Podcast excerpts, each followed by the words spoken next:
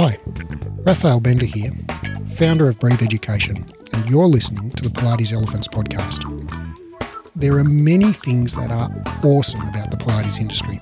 However, many of the practices that we take for granted are out of date, illogical, or just plain pseudoscientific. These are the elephants in the room, and I'm here to talk about them openly and honestly, and with a couple of F bombs thrown in for good measure. Pilates Elephants is about debunking the myths and giving you science based tools to become a better, happier, and more fearless teacher who really fucking knows your stuff.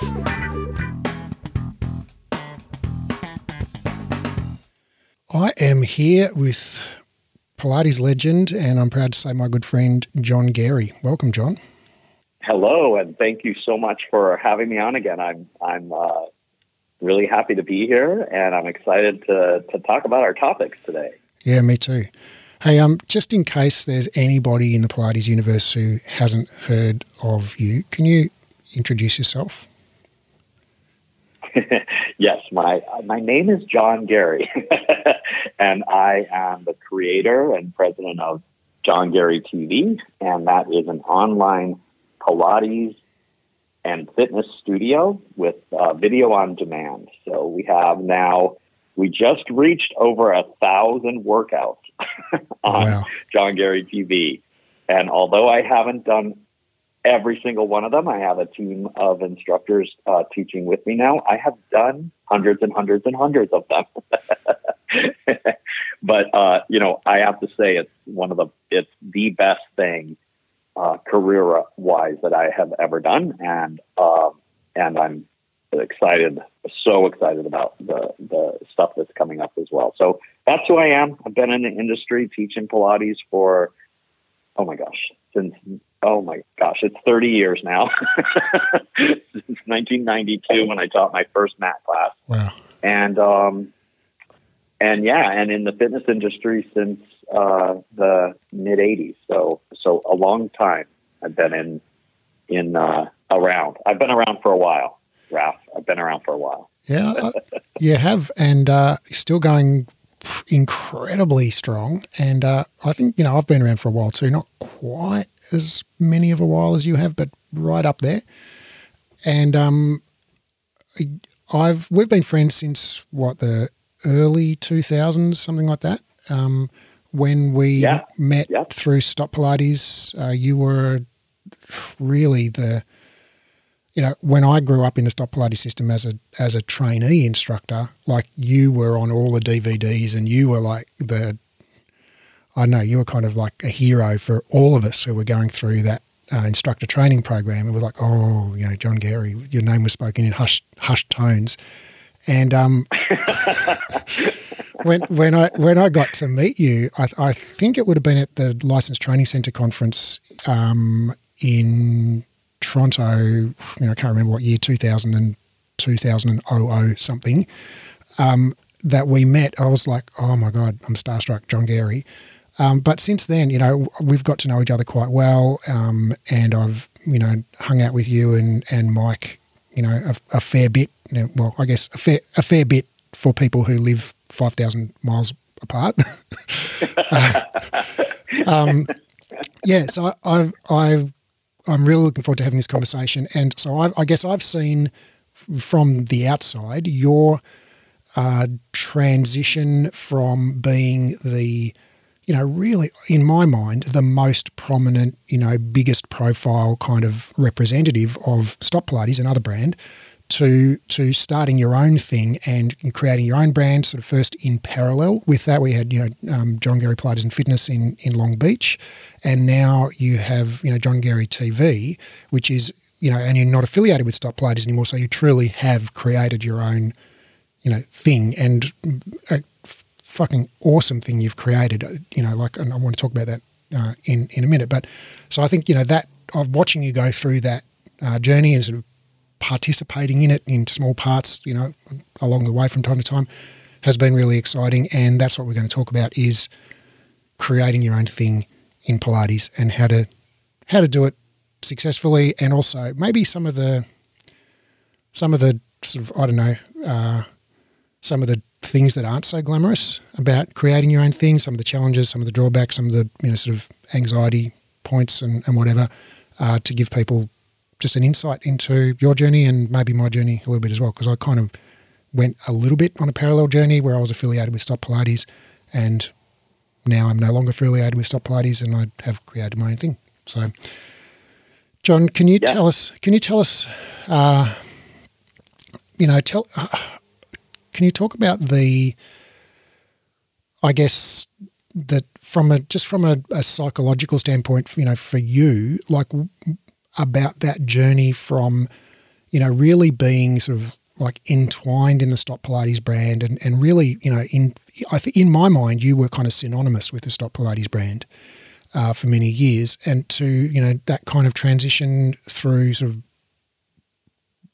John, Gar- John Garey Pilates and Fitness, where you know you were still working with Stott Pilates, and you and in parallel you kind of had your own thing going, and now where you are, you know, completely, you know, solo. Um, yeah. So psychologically, what's that? You know, can you talk us through that journey?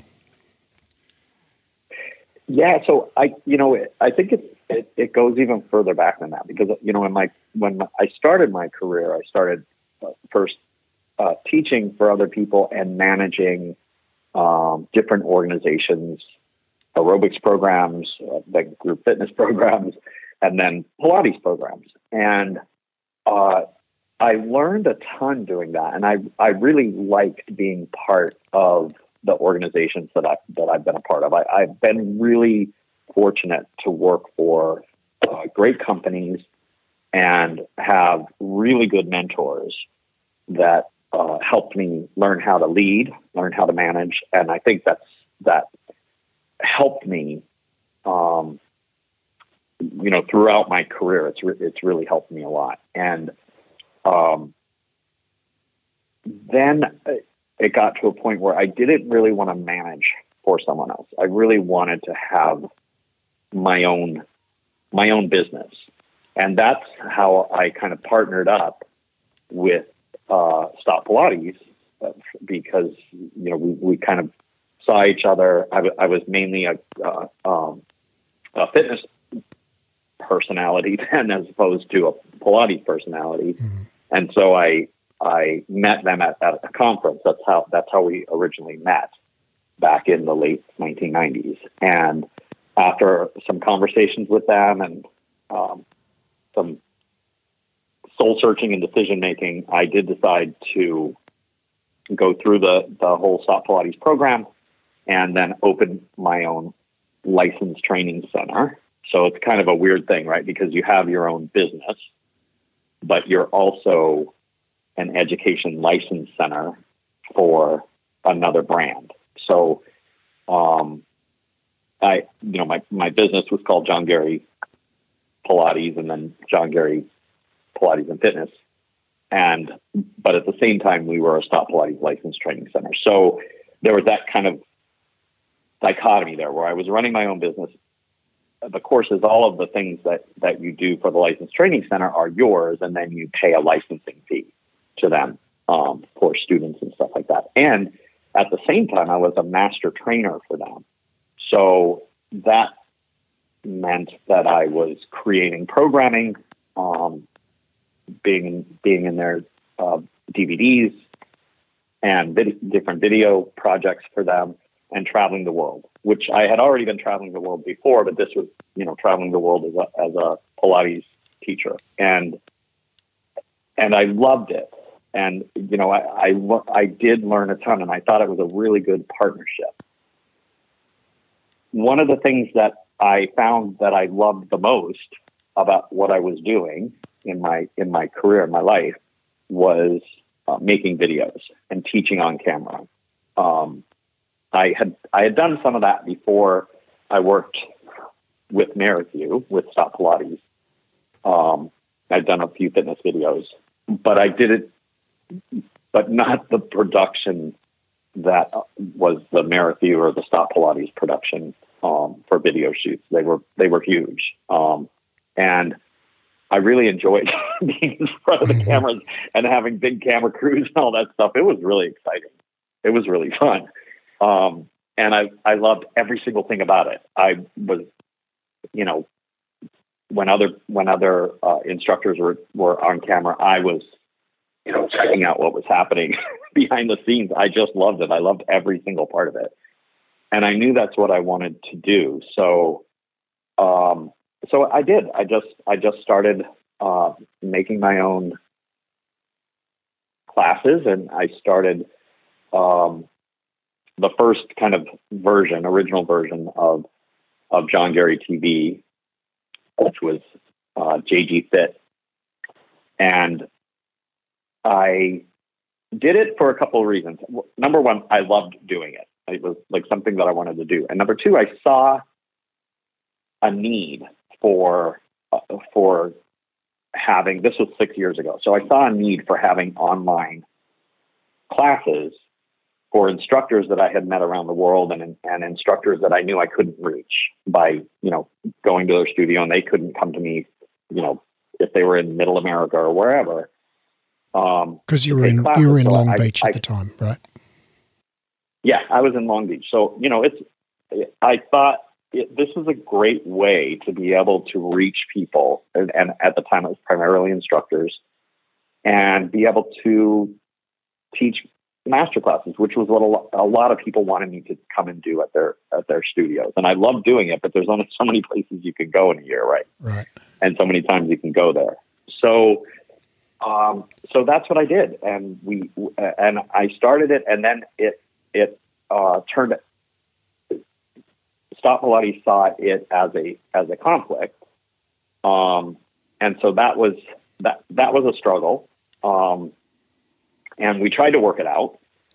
But I really was so um, I was so focused on building that part of my business, and it was and it, it was just I just saw the path ahead of me, and I there was no way I was going to turn around, and I really didn't want to um, I really didn't want to do it with anyone else. I wanted it to be my own thing because I had over over the time that I taught Pilates and brought my kind of fitness um, in influence into the way that I taught Pilates.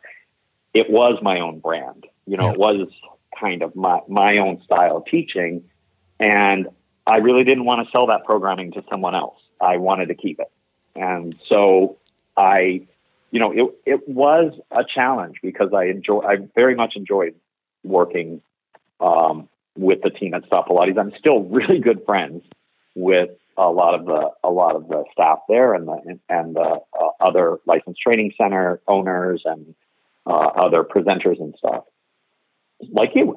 Yeah. and so you know that that you know I really I I I still have all of those connections, so I don't feel like I lost anything there. I feel like I, I really feel like I only gain um, because it, I, I don't, this has nothing to do with Stott Pilates or Merrithew. It has to do with me. I felt like the chains were finally broken off and I was like free to run. yeah, know? yeah. And, uh, and, and I did. I just felt like, okay, you can do anything now. Um, and so that that's that was kind of the psychology of it. It was just this freedom and um, you know this knowing that I was that I was kind of living my passion, the thing that I had kind of wanted to do my whole life, be on camera and teach exercise. It all kind of came together. So it, it, was um, it was great, and to be able to provide something of value to instructors and then and then at home practitioners. Um, you know, people just started doing uh, Pilates classes at home more and more and more and more, and um, so so yeah, so it, it just um, it just worked out. It worked out really well. So all right, so that that I guess that freedom, that sense of like, yeah, no one's going to tell me how to do this. Now, you know, I can I can literally do anything I want um, you know, I'm I'm very familiar with that. That you know that was a big part of my sort of motivation as well. But uh, I guess um, to what ex- you know because in reality that's I'm I'm going to challenge that a little bit, a little bit and go okay well that's not really true because I mean, if what you if what you really really wanted to do was I don't know some kind of really obscure thing that no one was interested in, well, it's like, well, you sure you can do it, but no one's going to pay you to do it. you know, so so Yeah. so to a certain extent, yeah, sure, you can do anything you want, literally, but but to be commercially successful, you also have to find something that you really want to do that resonates with people and solves a problem for people. So, you know, has there been any tension between that for you, or you know, how how do how do you see that? Yeah. So part of, you know, what part of what I wanted to do, you know, you know, a, a large part of this was, as I said, I really wanted to be able to provide athletic Pilates classes to people everywhere and have a way for them to be able to, you know, take my workouts everywhere. And so that I think that's a key part of, of what you just said. I saw a problem that I could solve doing something that I was really passionate about. So the problem was people wanting to take classes from me or come to the come to the studio in Long Beach from all over the world to take classes from me or have me travel somewhere else, which as I said, can only happen once a year, maybe, sometimes once every few years. Um, but with what was happening with technology, what was happening with the ability for people to watch classes really easily um, and to be able to create we started out with a with a website. We didn't start out with the, with what we have now. We didn't have apps when we started. We just had a website. And you know people could connect with us from all over. And so then you know figuring out okay so how do i make sure i can make a living off of this? Um, is there um, are there enough people that want this? Uh, so so I had to figure that into the equation. And I didn't just you know, I, I wasn't in a position to and I didn't want to abandon my studio Mhm. and just, you know, put everything into this other well, maybe I did, but I didn't think it was a good idea. I didn't think financially it was a good idea. Right. So you had this studio. You had this studio that was producing, you know, regular profits, and that basically you you were living off. Uh, and you had a whole team, amazing team of instructors there, and uh, then you had this kind of nascent, you know, JG Fit uh, business that that at that stage probably wasn't producing much, if any, profit, but that you were, you know, wildly Oh, passionate, no. wildly passionate about. So yeah. So the studio. So this is, I think this. I'm going to jump in here because I think this is crucial. It was like a hobby in the beginning. So the studio, the uh, you know revenue that we made at the studio was paying for my hobby in Uh-huh. the beginning. I was not making any money. Uh, you know, I I needed a place to film. I needed cameras. I needed equipment. You know, and in the beginning, I was running equipment back and forth. I was running a reformer back and forth from the studio oh yeah. to the film studio. I mean, you know, it wasn't it wasn't easy, but I really wanted to do it, and I really, really, really wanted to make it work. Um, and so, you know, we started putting stuff on on YouTube. It's- I I did in the beginning. I, I you know I did a lot of things that we ended up chucking out the window um, because they didn't work.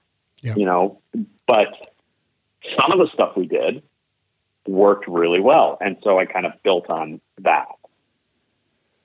The But yeah, the studio. If I didn't have that successful studio in Long Beach, I would not have John Garey TV. Well, thank goodness for the And- studio. running them. Yeah. and at the same time, you know, Mike had been, uh, my partner had been running the business. You know, uh, John, he was the business side of of the studio, the brick and mortar studio, and he was running that. And I started. So our timing sometimes is not the best. So I so I wanted to start John Garey TV. So I started doing that, which took time away from the studio. I was still managing uh, the the instructing team and that sort of thing, but he was in charge of the front desk staff and and you know all, all of the business side of the operations. And he at at a certain point wanted to go back to the airline business because that's that's where he came from. I had already had um, John Garey TV for ten years, and he was working in the airline business. He left the airline business, and I was like, "Why don't you just come and manage this?" Because at the time we had like twenty some employees. Why don't you come and manage the studio? Um, and that will give me an opportunity. First, I did a world tour with Stott Pilates. Then I did, you know, then I did some more videos. It gave me a time time to do that, and then I started John Garey TV. Well, pretty much right after I started John Garey TV, Mike said, "I have an opportunity to go back into the airlines, and I want to take it." And it's in Chicago. and I said, of course you do, and of course you're going to, because that's what we do. We we support yeah. each other yeah. with all of that stuff. We'll, we'll figure out a way. So he went to Chicago. I took back the all the responsibility of running the whole studio.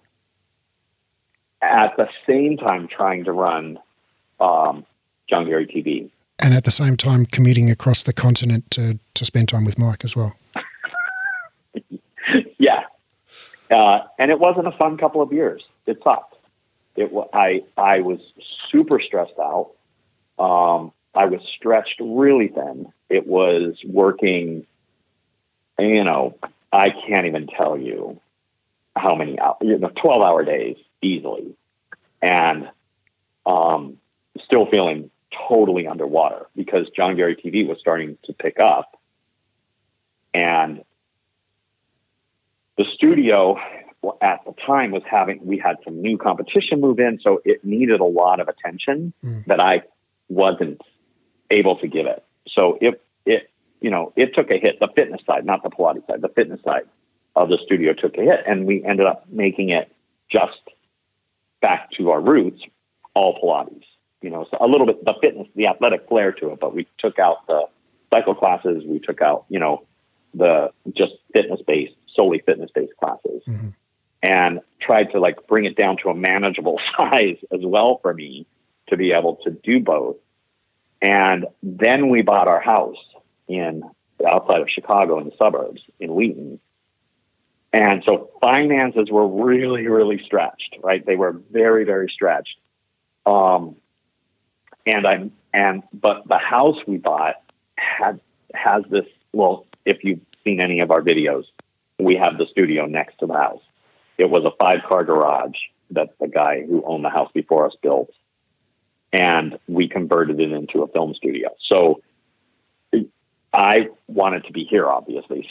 So, so somehow I convinced myself that I should move here and only go out to the studio on weekends. So it, you know, it it became. Long story short, it was a huge struggle. We were fortunate enough to be able to have a great person that wanted to buy the studio. And it, it was a really long process, very complex because you're trying to sell a licensed training center mm-hmm. and a studio. Um, and so it was very complex, but we made it happen. And, um, you know, it was a stroke of luck, the biggest luck in the world, that it was October before the pandemic hit oh, that we finalized the sale. Yeah. It's luck. It's just just luck because at the same time, once the pandemic hit, then our business our business evolved into um, lots of instructors still, but a lot of at home people because so many people got into wanting to um, work out at home and they were buying reformers left and right to do, to do classes at their house. So, um, you know, so our business grew and we, we, and, you know, our, but our main goal, which was to be able to provide people with the ability to do Pilates anywhere in their home, um, that stayed the same. And our motto of making classes fun, making them athletic, making them fun. Uh, you know, work out, smile, and sweat. That's that's what that's what we do. That's kind of my life philosophy. smile and sweat. and you totally you totally live it, and that's you know that's what comes through. Just you know shining through in even if I just see like a 15 second snippet of you on Instagram, like it's just so apparent that that's what you stand for. Um, I want that. I want to ask you about where you stand on you know after you told me about those you know 12 hour days and still feeling underwater and commuting from Chicago to Long Beach. um, uh, where do you stand on work life balance? Well, that wasn't a good time for it, for sure. I, I don't recommend that. But, you know, sometimes it's necessary.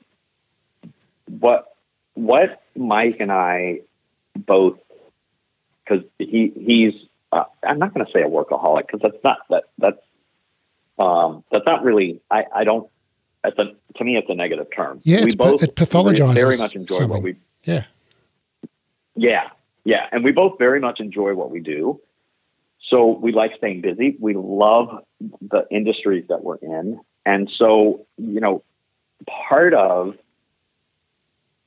part of for me, I, I don't feel like I'm working long days.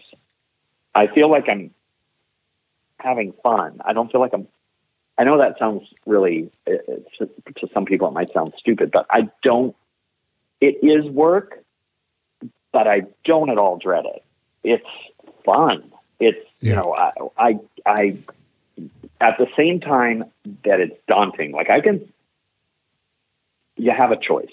That's that's the way I look at this. You've got a choice. You can either look at your day and go, shit. at the beginning of your day when you're looking at what needs to be accomplished. Um, and you know, that's a choice. Or you can look at that day and go, okay, let's let's tackle it. Let's see what we can take down on this list. And you know, that's the path I choose most most days. I would say ninety percent of the days. Yeah, I'm, we I'm, I'm with you. Also love to travel.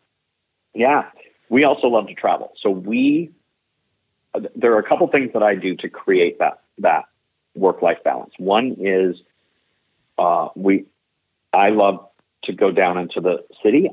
If if I didn't schedule it, I would not do it. So we have season tickets to the theater in downtown Chicago. So, you know, at least once every couple of months, we drive into the city, we book a hotel, we put the dogs in the dog hotel, and we go see a show, go have a nice dinner, and have a good time. It's like it's like a mini vacation for us, and it refuels us. We love it, and and we do the same thing with big vacations. Mm-hmm. We probably, I mean, Mike loves travel. He's he's in the airline business, so we probably travel more than most people. But that's what we love to do. So, um, so we we book travel, and his so one of his favorite things to do is plan trips, mm-hmm. like all the logistics, all the things that ugh, I hate. so I'll just let him do it and give me the dates. And you know, we'll we'll talk about things. He knows what I like and what I don't like, so he'll book things. And I, I get to see awesome parts of the world and and get to, you know, fly these crazy aircraft that he finds that he wants to f- figure out a way to for us to be able to fly on. And yeah, so that's how we kind of create our balance. And I have to say, when you have for us dogs, you you know they require attention, um, and you know they are they help us create that balance. So we know we we have a responsibility, so we've got to go take them for a walk. Yeah. So that's something that we do every day, and it's you know at least at least a mile.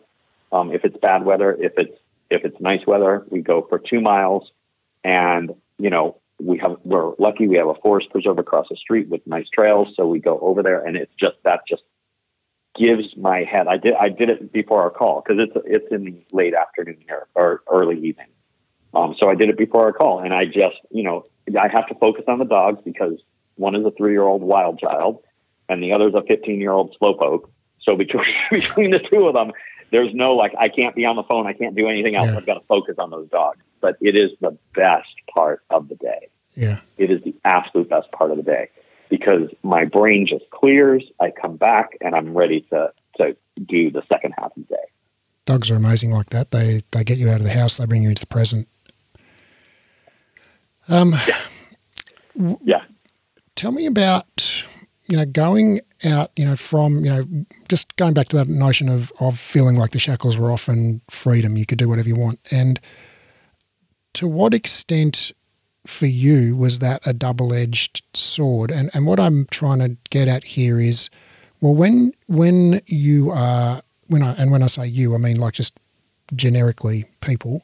When people are, you know, when we're working within someone else's business brand, you know, framework, it it's you know there, there are absolutely there are pressures on us. You know, working when we work for others, we have to measure up to their standards and uh, etc. But but one of the pressures you don't have when you're working under someone else's banner is like you're not really putting yourself out there so much. You know, you're you're a representative of someone else's brand, and so you know any flack that you cop, whether that that is from sort of external people, but I'm really thinking more of just like our internal flack that we create for ourselves around, uh, you know, negative self talk and whatever. It's like really you're just a representative of someone else's brand. So, but when when you go out on your own and it, it truly is like something that you personally have created, you know, you you birthed this brand, this you know this this business. It's like well, like everything that's good and everything that sucks about it, you know, came from you. And so, so, so you know, can you t- talk me through that? You know, to what extent, you know, do you kind of angst over that? You know, from zero to hundred. You know, do you struggle with imposter syndrome or self doubt? Um, and, and if so, you know, what do you do about it?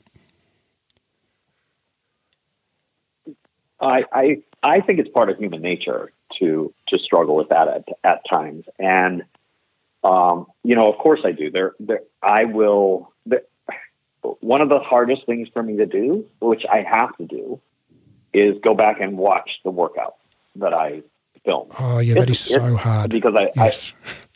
because uh, I do I do the notes for the workouts, so I want to make sure that they match, and I also want to check the I just want to check what the set looks like. You know, it's quality control as well, not just of myself, but also of like, okay, do I like these camera angles that we're using? Do I like what the set looks like? Do I like this? Do I like that? Um, and so that is when I have the hardest time. I'm much better at it than I was before.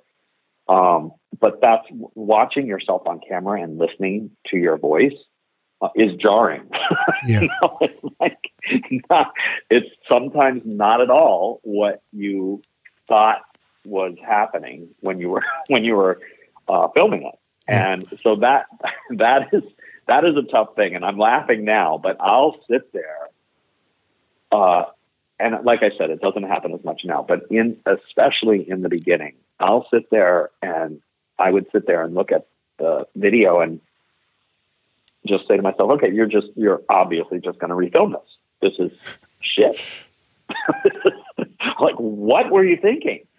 Um, and I, uh, I can't remember his name now, but I, I followed for a long time this guy on, on YouTube and I saw him, I saw him do, uh, someone's podcast and they, they asked him, you know, kind of a similar question about what do you do? And he said, you know what?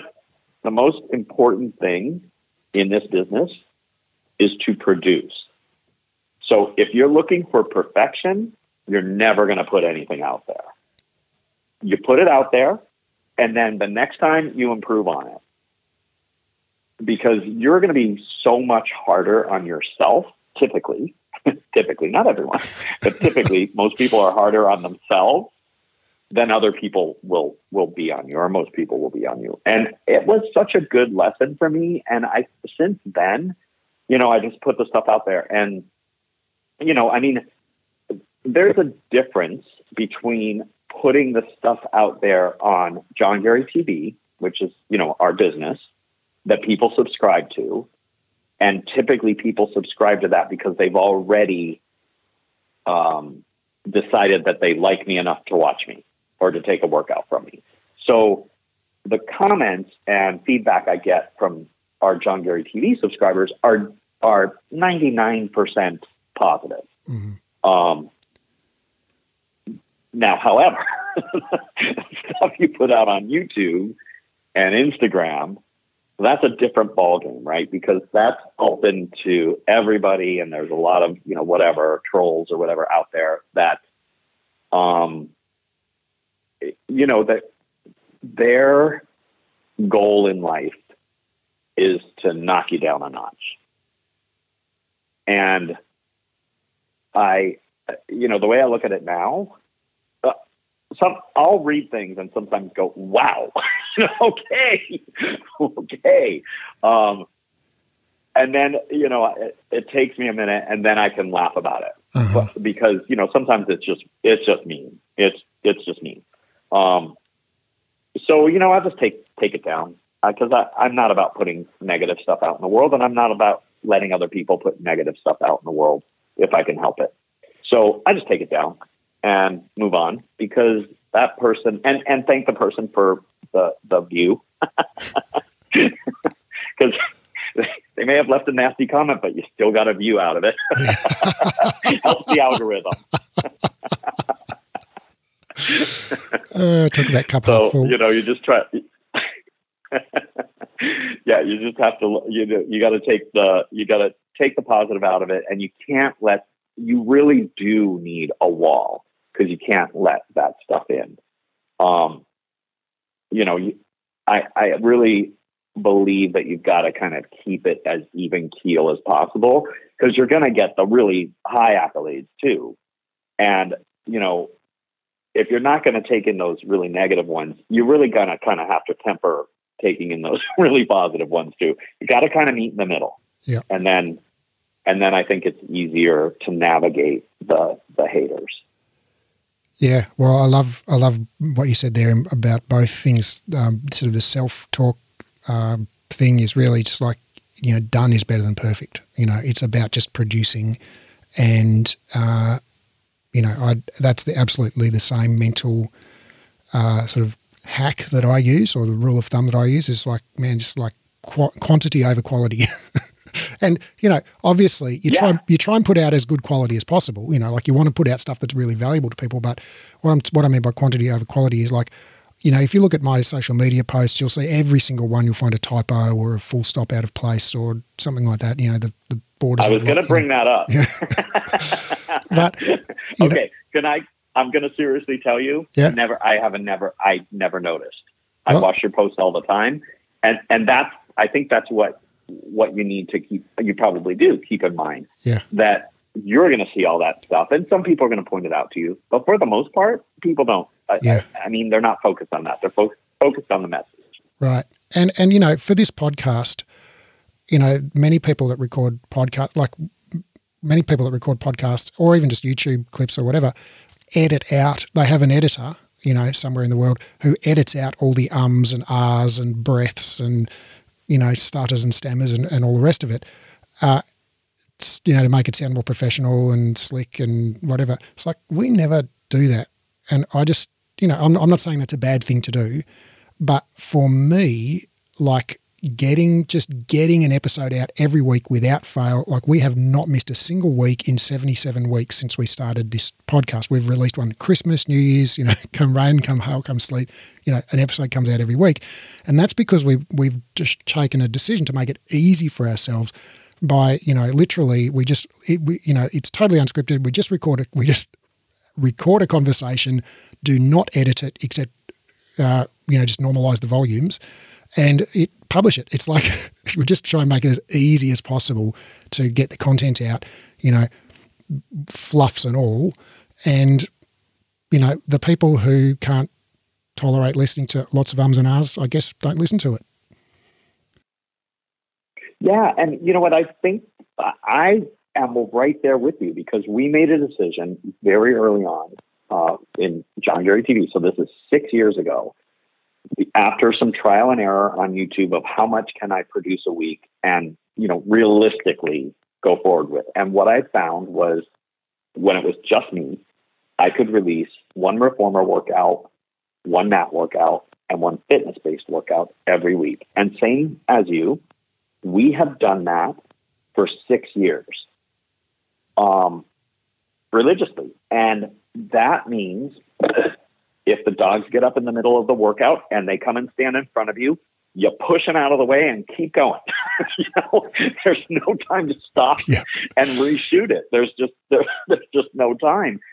And what I found is the majority of really positive comments that we get are I just love that your dogs are in the workout and they do the same things my dogs do at home. Yeah. It cracks me up. Yeah. You know, and I'm sure there are some people who are like, oh, for God's sake, there's a dog in the middle of the shot, unsubscribe.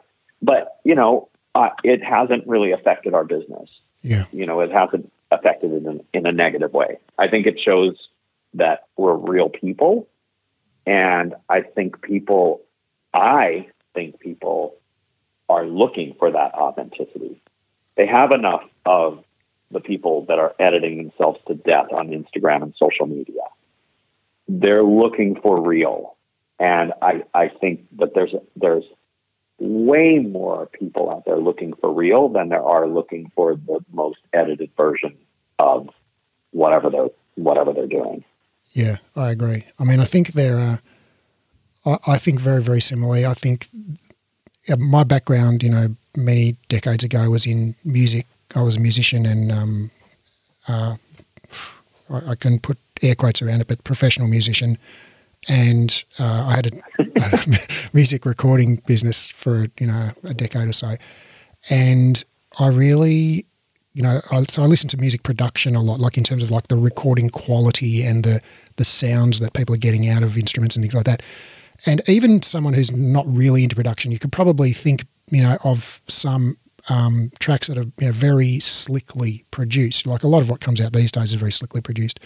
You know, everything's kind of perfect. Whereas, like, there, it kind of uh, goes in ebbs and flows in fashion in terms of music production. And in the kind of early 90s, we went, you know, in reaction to kind of this super, very, very highly produced sound that we had in the 80s with all the new romantics and, and stuff like that. We went into, you know, Nirvana came out, you know, with the album Nevermind in like, I think it was 91 or 90 or something, 89, something like that.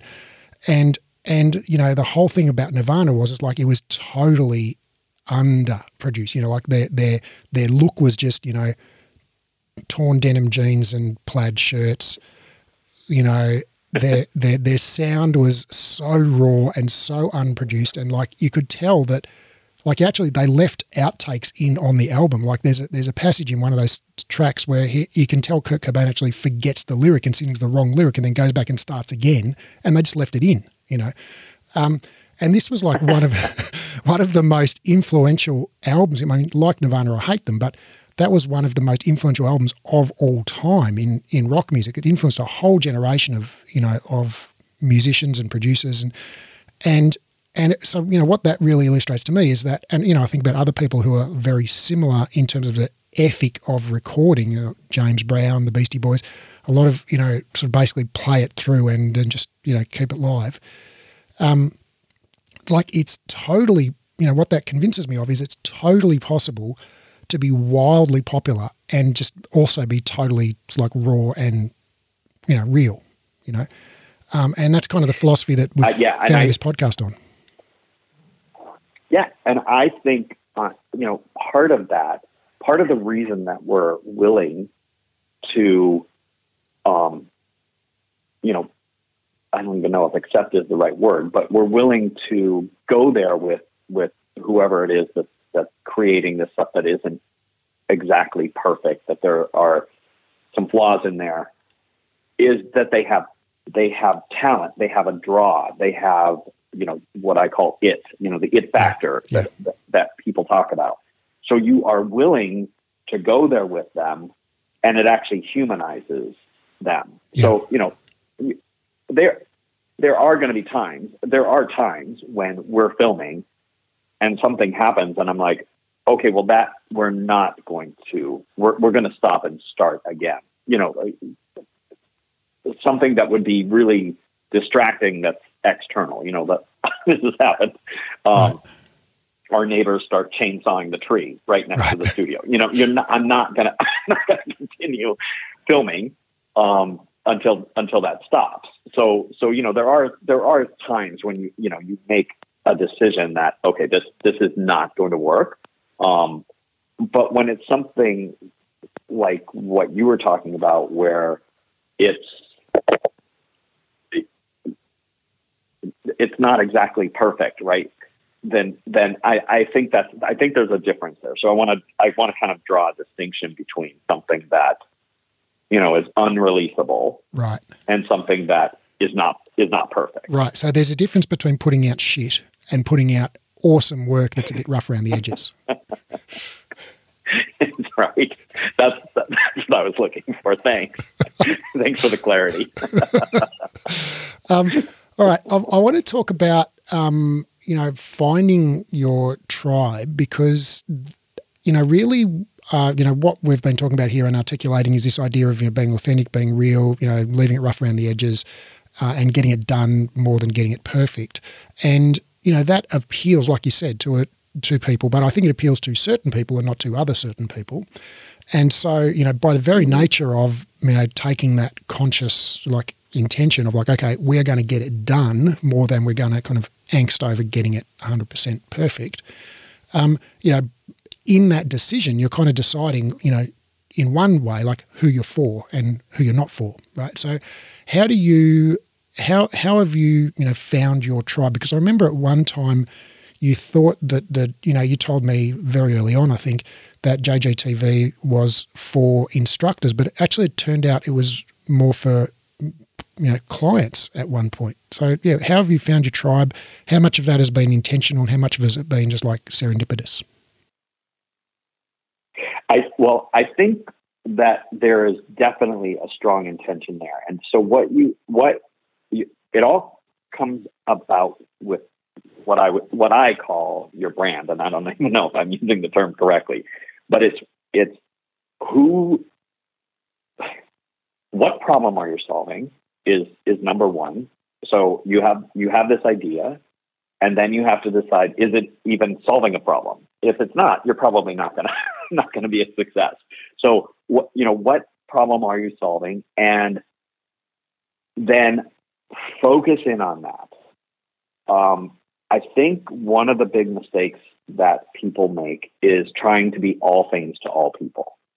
And it just it just doesn't work. And I think that's probably what happened in our studio when we expanded and added spinning rooms and you know group different group fitness rooms and you know trampoline room like all of this stuff. We start we we started to be you know the one stop shop we called it, but really our our focus should have been on that Pilates based um, athletic workout because that's really that's really what I think I'm the best at. Um, in terms of everything else that that I can do, I think I'm the best at that. And so that was the number one thing that I wanted to do with my video on demand service was really focus on athletic based Pilates that's fun. Um, and that and I just kept that in mind, and that's how we marketed it, and that's how we we the imagery that we use, um, the social media content that we put out. It that is my number one guiding thing. Just the most important thing when when we when we put out our product. So if I look at it and I see that, and like we said before, other things aren't perfect, I'm good. Let's go with it. If I look at it and I go, you know what, that was just an off day, which has never happened. but if it were to happen, I were to look at the video and say that, that was an off day, I, I would have put it out there. But um, but there are times when I felt that it was an off day. But when I watch it back, I'm like, you know what? That's not half bad. That's better than I. That's really a lot better than I thought it was going to be. Um, so you know that's also a lesson, right? Sometimes how you feel inside about what you what you produce isn't actually what you end up seeing. Can can I just? Um, you probably I just, found that with yeah, your podcast. I want to echo that because, uh, and then I want you to. I want to hear what the rest of what you want. We're going to say is because I found that you know just by experience, my personal experience of how of of an episode is almost completely out of touch with with what the listeners experience. Like a few weeks ago, I recorded an episode with um, my friend and colleague Heath, and we talked about uh, an exercise toolbox. And our, you know, we were having actually just having a phone conversation earlier in the week and about how great it is just teach really simple exercises like planks and lunges and squats and push-ups and things like that. And it's like you can construct a whole class around just like a dozen basic exercises and, and keep it interesting for a year without the clients ever sort of getting bored. Um, and we were talking, and we said, "Oh, let's do a podcast on it." And we so we recorded a podcast, and at the end of the podcast, I just felt like, "Oh, that was such a flat conversation. It was like, you know, that was not our best work. You know, no one's going to want to listen to that. We shouldn't release it." Um, but uh, the the producer of the show uh, convinced me to release it. I trusted her judgment, and she was correct because you know that's one of our most downloaded episodes ever. I get so many messages and DMs, people Yeah. going, "Oh, amazing! I love that episode." It's like, man, I just can't hear it, you know. But yeah, so I think just what you said, like sometimes when you you you re, you create something, you think, "Ah, that was not my best work," but then you never know what's going to resonate Yeah. with people. No, it's true. You know, I mean, you hear recording artists say that all the time. That the song on the album that they thought they were just throwing it on there because they needed another song on the album and they didn't really like it becomes the number one bestseller. You know, it you just don't you don't really know how it's going to resonate with people. You you don't, and I think that's it goes along. You know, we've had this kind of growing theme in here of get it done, produce, put it out you know, and then and then if it doesn't work, you know, okay, yep, that didn't work. We won't do it again, or we won't do it that way again. Um, but I think you know to to kind of put a bow on that the topic that we were talking about about how do you find your tribe. If you stay true to your course, you are going to find the people that want what you are providing. And those are going to be, you know, what they call like the sticky client or the sticky subscriber, right? They are going to stay with you because they really they are there because they saw your product and they like it, and when they come on, to, they saw your you know uh, marketing and they liked it, and when they come on to your whatever it is, if you have an online subscription of uh, business or whatever it is, they're getting what they saw in the marketing. So I think that's really, really important. That being said, it's going to take a while. And I mentioned this before, you know, in the beginning, I was really glad that I had another business that could support John, me, and John Garey TV while we were growing that audience. Um, we have been really successful at having consistent growth month after month after month after month for six years. Consistent, but in the beginning, slow. It grew and grew and grew, but it was slow. But I was like, okay, but it keeps growing. It keeps growing. And at some point, you know, you're going to hit that, that point where it explodes. And, and so you just have to keep going. You can't be afraid. You can be afraid, but you can't stop if you feel like you know if if you're if you're feeling like you're failing you might have to change course a little bit or adjust but you've got to keep going it, it's just it's so important especially if you're passionate about it and you know that you're gaining ground if you're if you're gaining ground you just keep going So let's let's talk about that a little bit more about the I guess the kind of the expectation versus the reality because I I, I know for me you know when I started uh, my first studio and again when I started Breathe Education you know I had extremely pie in the sky kind of dreams and expectations. I thought they were all going to come true and in six months I'd be the most successful you know well respected Pilates trainer in the world and you know uh, with you know 100% happy clients and delighted staff and all the rest of it. And then, of course, the reality intrudes, and you know it's not exactly what you expected. And you know, five years later, you're still kind of fumbling your way around and figuring out how to do it. Um, and there are you know always sort of setbacks and unexpected challenges that you sort of didn't plan for, and things don't go as well as you, you know, as they did on the spreadsheet before you started out, and all of that. So yeah, so tell me about you know for you was you know what were the discrepancies, if any, between sort of expectation and reality, and on slash, you know, what was your learning curve? Um, yeah, that's a good, that's a good question. So so thinking back, I mean, I I was, um, you know, I thought we would hit numbers faster than we hit them. Probably everybody thinks that when they start a business, right? As soon as everybody sees what I have to offer, we're good, you know. Um, so, but in marketing, you got to put that in front of their face a number of times because they might see it and be interested, but they're they can't for whatever reason hit the subscribe button at that moment. So you have to keep going. You have to keep marketing, and then you, you know you create this momentum. But that was one of the things in the beginning was, you know, like I said, it was it was growing at it was growing, but I felt it was growing at a snail's pace. I don't, you know, I don't know compared to other online video on demand um, companies how how quickly they've grown or whatever, but um, I just kept saying, okay, but we haven't lost ground. There hasn't there hasn't you know year three. I was saying we haven't lost ground. We're we're still growing every month. We have not had a month where we where we didn't grow, um, and we're now able to you know pay for ourselves. We can't pay mm-hmm. back what we put into the business at first, but we're able to pay. We're we're in we're in the black as mm-hmm. far as you know our operations.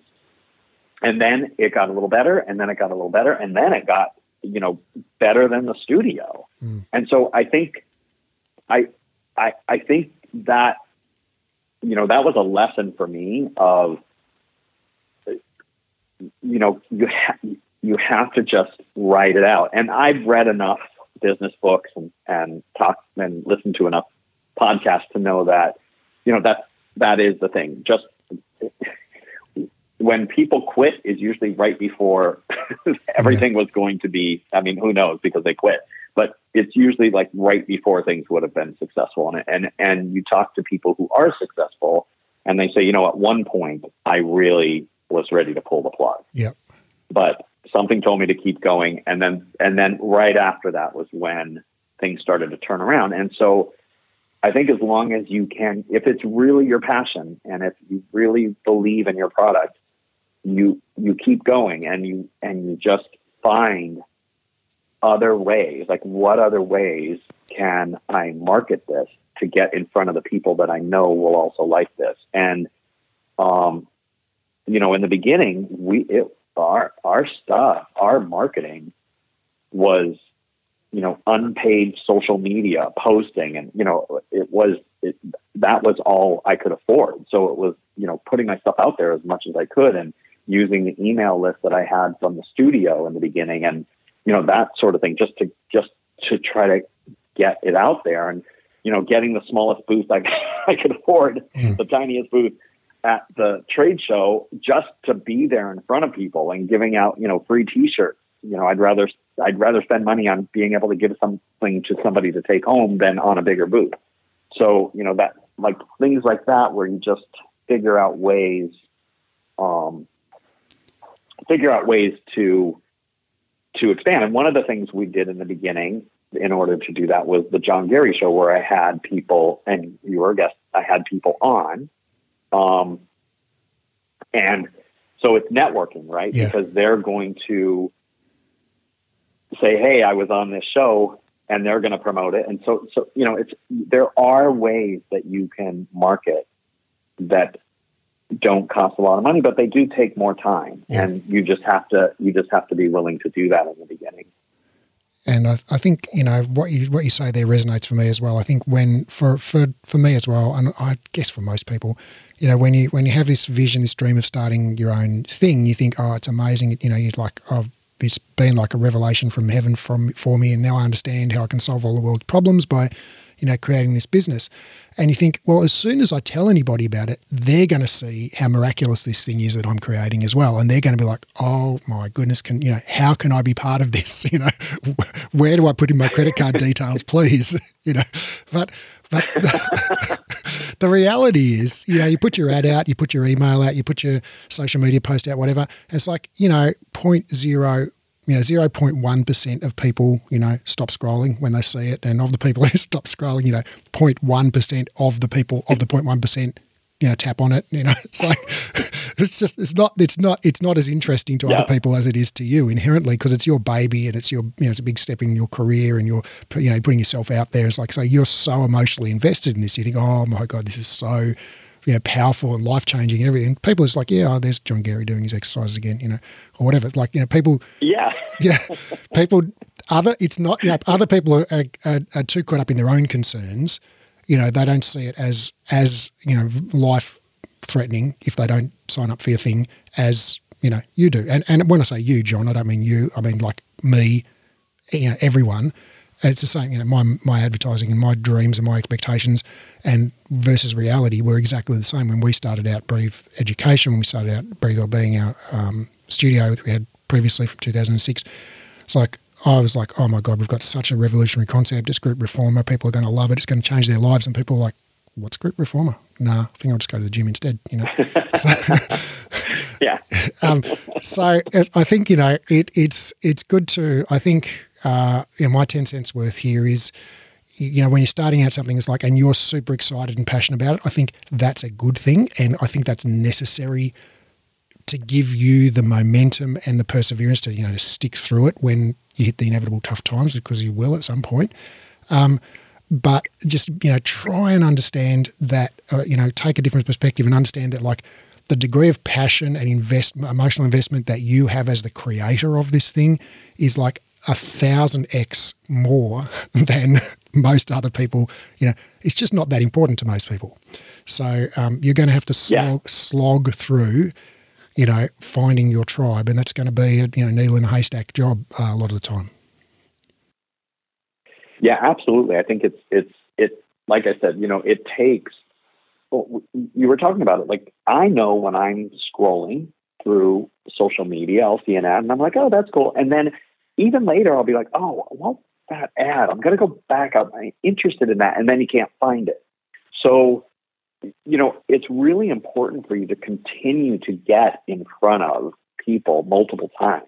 And so that has to do with, you know, being really consistent with your posting, whether you're Instagram or TikTok or Facebook or all of them or YouTube it's really important that you post regularly because not only is there more likely a chance that that person will see it again and this time they'll stop, but you also, uh, you know, you the algorithm is in your favor if you post more. Um, so, you know, there's more. They'll put your your post in front of more people if you post more. So those things are they're simple things that you can do. Um, and you know, just uh, I think you know it's easy to say, okay, I'm just gonna I'm just gonna post this because I know it'll get a lot of views. But if it isn't if it isn't true to your brand or true to what you are trying or you know what your product is, then all you're going to get are the views. They're going to go away when you know what I mean. So it, it's okay if you don't get a lot of views as long as you're hitting the people who are going to be interested in your product. Right. Um, I want to talk just, you know, we kind of have touched on a couple of things uh, already, but, you know, is there anything else that you want to share just in terms of like, what do you see as the drawbacks of creating your own thing? You know, if I'm if I, if I'm coming to you for advice and saying like, you know, oh, I want to start my own thing, you know, what are the, some of the things I might not have considered that might be like negatives? Well, you know, I talked before about having the two studios and working, you know, 12, 14 hour days. That has, I'm not working 14 hour days now, but I typically work more than an eight hour day between, you know, filming and social media and writing notes for the workouts that we do, all that, that kind of stuff. It's, it's more than that and it's more than five days a week. Mm-hmm. So when you you know you are the bottom line. So if you are not or cannot put in the time to nurture your business, it's not going to work. So, you know, you can't, you, you really do. That's why I think it's so important for you to love what you do and be passionate about what you do because it's much easier to put the work in that it requires than if it's something you just think is a good business idea. Mm-hmm. I, I, think that, I think it's much harder to do that, you know, year two when you're yes. still putting in all of those hours right. and you're still trying to get in the black with right. your with your you know revenue. So right. I think that I think that's a big pitfall. I think people don't realize that working for yourself is, means is a lot more, hours than working hours, for yeah. someone else. All right, and, all right. So what about you can't you can't walk out? Yeah, you, so that's the thing is when you're working for someone else, you can leave at the end of the day and go on with your life. Mm-hmm. You know, whatever whatever it is. When you're working for yourself, that, your that is your business life. Yeah. is it is your life. It's always on your mind. Yeah. Uh, so you know it's it's a lot. It's a lot. What about um, all right? So I think you know f- from where I sit, this is something that you manage really well. But this is something that I see a lot of studio owners, and I hear a lot of studio studio owners telling me they struggle with, which is okay. So you know, John, you just said okay, do something you love. You know, I mean, this is not exactly what you said, but you kind of said do do some do what you love, and you'll never work another day in your life. Um, and yes, it is work, but it's like it's enjoyable work. Um, and but you know what what I've noticed a lot of studio owners you know saying to me is like, oh, I, I started this Pilates studio because I love teaching Pilates, but now I'm actually you know doing the books. I'm you know, you know doing admin. I'm yeah. covering classes for instructors when they call in at the last minute. I'm you know haggling with clients over you know whatever cancellation policies. I'm wrestling with the online booking system. I'm doing my taxes. You know, it's like I'm doing everything but what I actually love. So, how have you how have you navigated right. that? Yeah, um, I have Mike, my partner. Mike, I don't want to do the books. um, so, you know, I I am fascinated by the whole by that by the whole accounting system and all that stuff. I I I enjoy um, you know learning about all that stuff. I do not enjoy doing it on a consistent basis, and I do rely on Mike. He's someone in my life who loves that stuff. He he loves to do that stuff, and so so on the one hand, it's fortunate. On the other hand, if I didn't have Mike, I would pay for someone to do that. It's so easy now um, to you know. There's so many consulting is so big right now.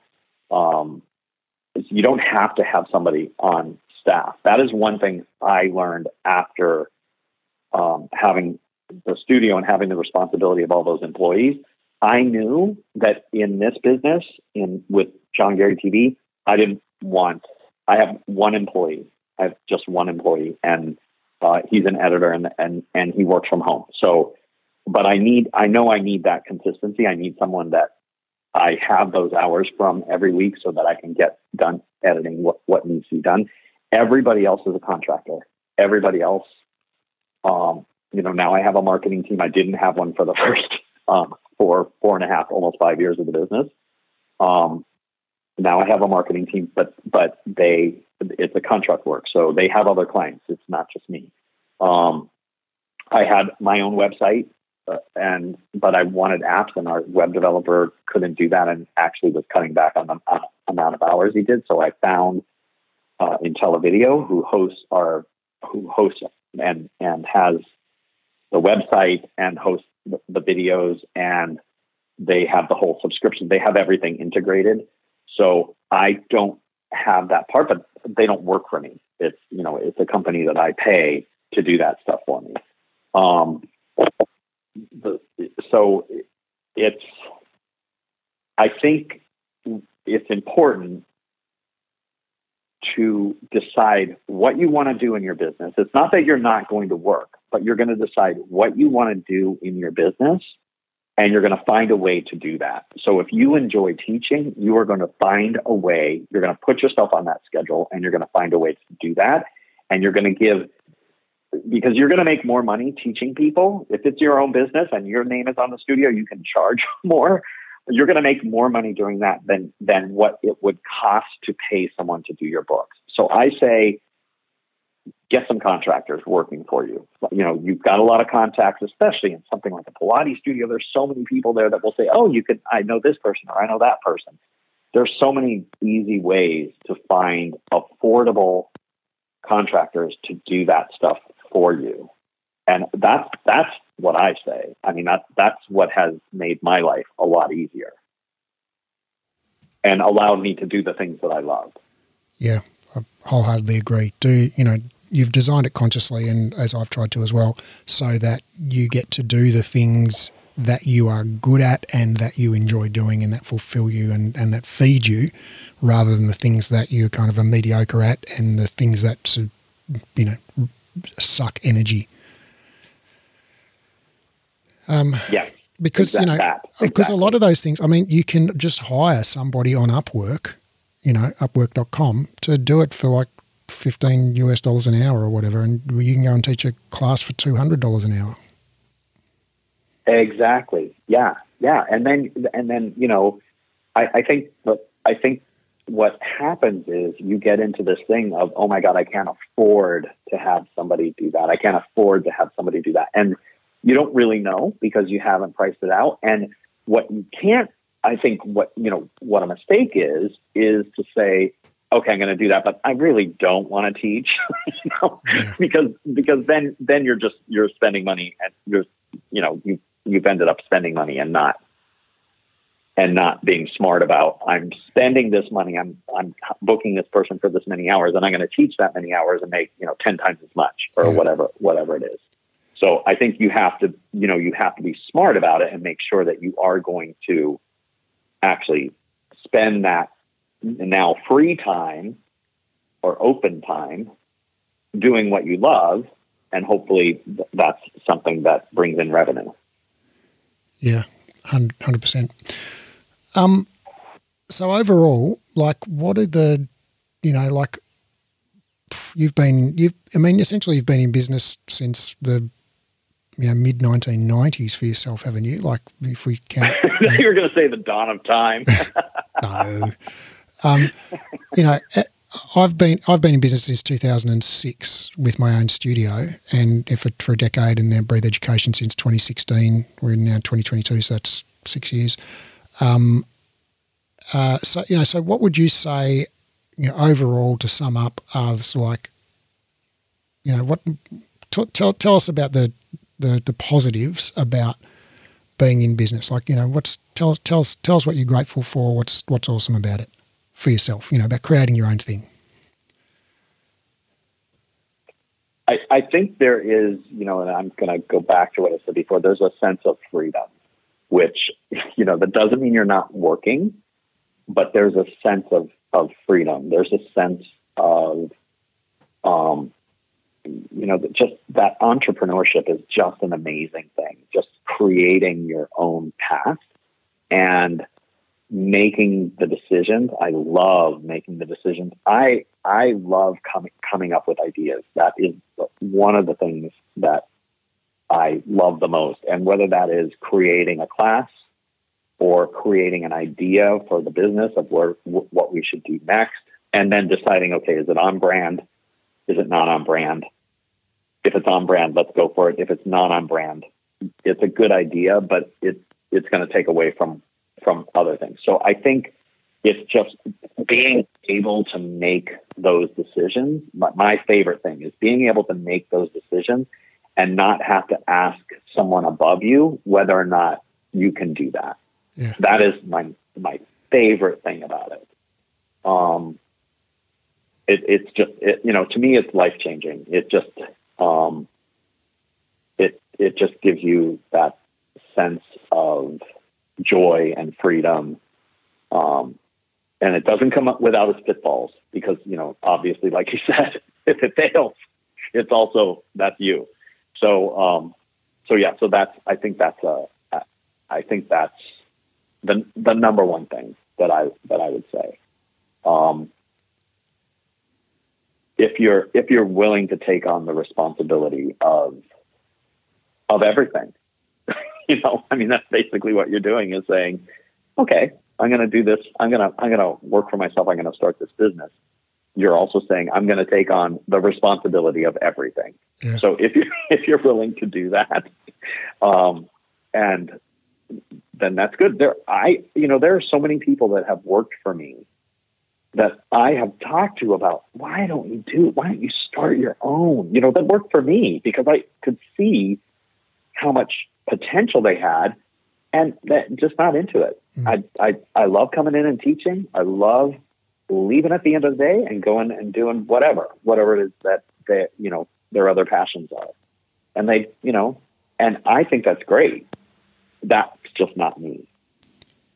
Yeah, I think um, a lot of people, a lot of Pilates instructors see, you know, starting your own business, starting your own studio as kind of a, a progression from being an instructor. It's like, you know, level one is you're an instructor, level two is you open your own business. And so, so like, okay, I'm an instructor now, I'm feeling confident, my classes are full, so I guess that means it's time for me to take the next step, which is open my own business. And I, I want to, you know, challenge that. I don't think it's the next step for everyone. I think it's a step and it can be an incredible, you know, powerful, liberating, you know, freeing, exciting, fulfilling step if that's your thing, you know. Um, and but it's not for everyone. Yeah. And and uh, when I say it's not for everyone, I don't mean it's like oh, not everyone's good enough. I mean it's like it's just it's not for everyone. Just like I don't know, blue cheese is not for everyone. You know, like some like it, some don't. It's, yeah, you know, no, Right. So Mike, Mike is a great example, right? He he worked for a large corporation, airline, um, before he came on board at John at John Garey Pilates out in Long Beach to run it. He ran it. He helped build it bigger than it even was, but he missed being in that big corporate setting. He missed having somebody above him, you know, kind of directing and being in that huge organization that uh, like he loves that. Mm. And so, you know, he's back there now and he's happier than he's ever been. Mm. So, but for me, that's torture. That's like, oh my God, I can never, I can never go back and, and work for someone else at this point. I just couldn't, I just couldn't do it.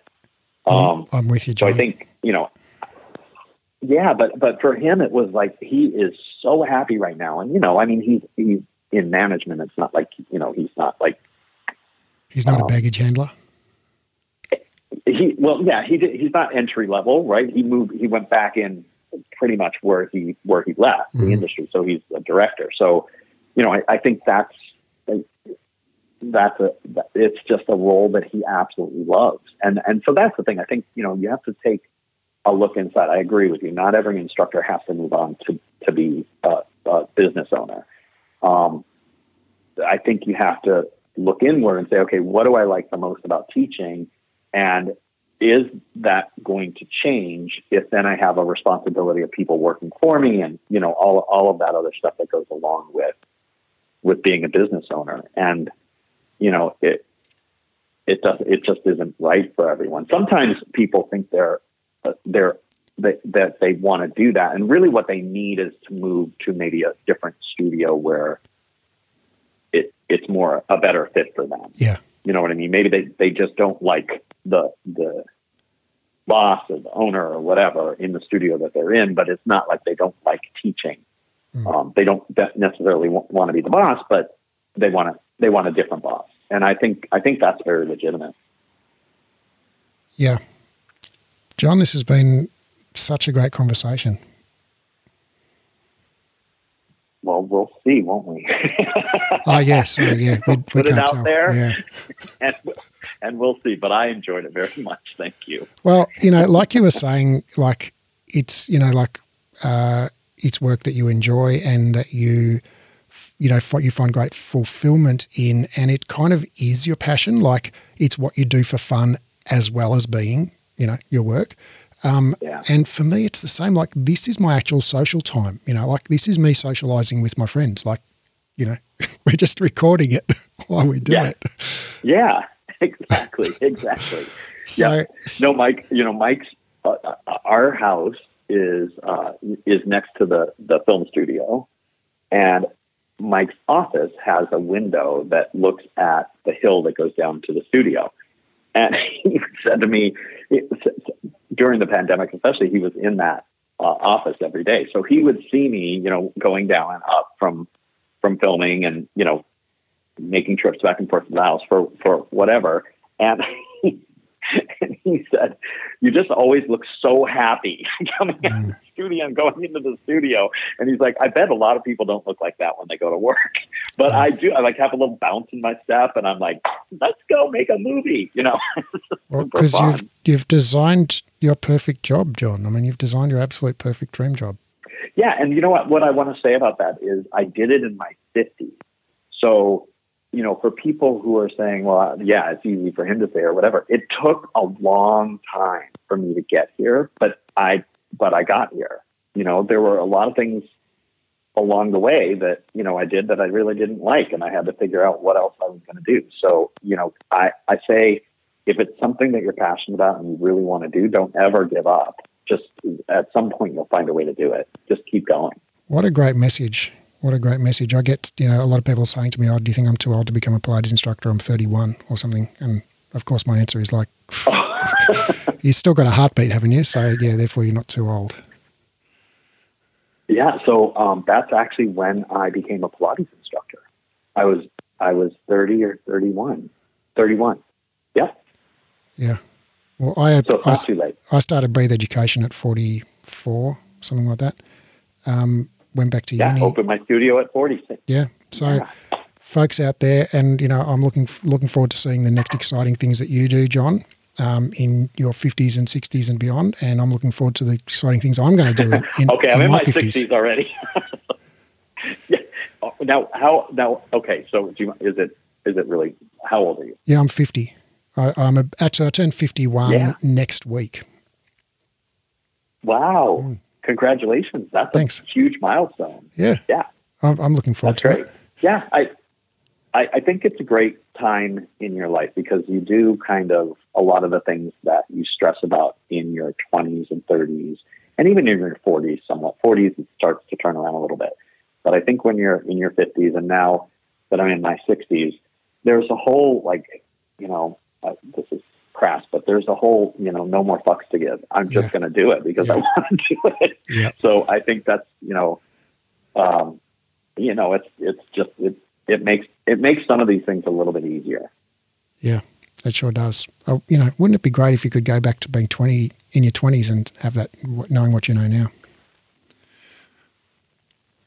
Um, I'm good. I had a really good time in my 20s. Better not to know. Yeah. I don't know if I'd have as good a time if I knew what I knew now. good point. Good point. John Garey, thanks so much. It's been so awesome talking to you, and I always enjoy it. Yeah, ditto. Thank you so much for having me on again. Talk to you soon.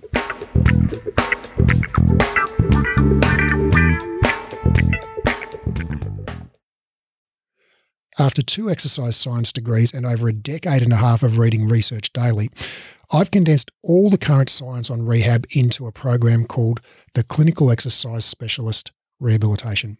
Inside the program, I'll teach you to do three things. One, deeply understand how the body works. Two, confidently and expertly rehab literally any client. And three, get results for your clients. So ultimately, your clients tell their friends, and you become known as the go to expert in your area. This program is completely unlike any education you've done before, even if you've studied with us before, because of the way we've built the learning design. It's an online, flexible, skill based learning program, which means you keep doing the skills under supervision until you're good at them. It's more of a mentorship model than a traditional course model. So rather than rushing through the content and having sort of one go at everything, you actually just practice live and we give you feedback and guidance and we dialogue and explore concepts together until you're highly skilled and confident. We just keep working the material until you get it. It's not rushed at all. It's not about ticking off the content. It's about engaging, practicing, and applying it until you own it. This is a life changing program, not some weekend certification. I've put my heart and soul into building this, and I can't wait to share it with you and help you discover your genius for anatomy and rehab. Now, because of the highly interactive nature of this program, we're only taking on 12 students worldwide. The program starts on March the 1st, and the first 12 qualified people to apply will be allowed to enroll. So, if you're interested in learning more, click the link in the show notes and download the course guide or go to breathe education.com and click on the clinical certification menu in uh, link in the top menu. That's breathe education.com and click on the clinical certification link in the top menu.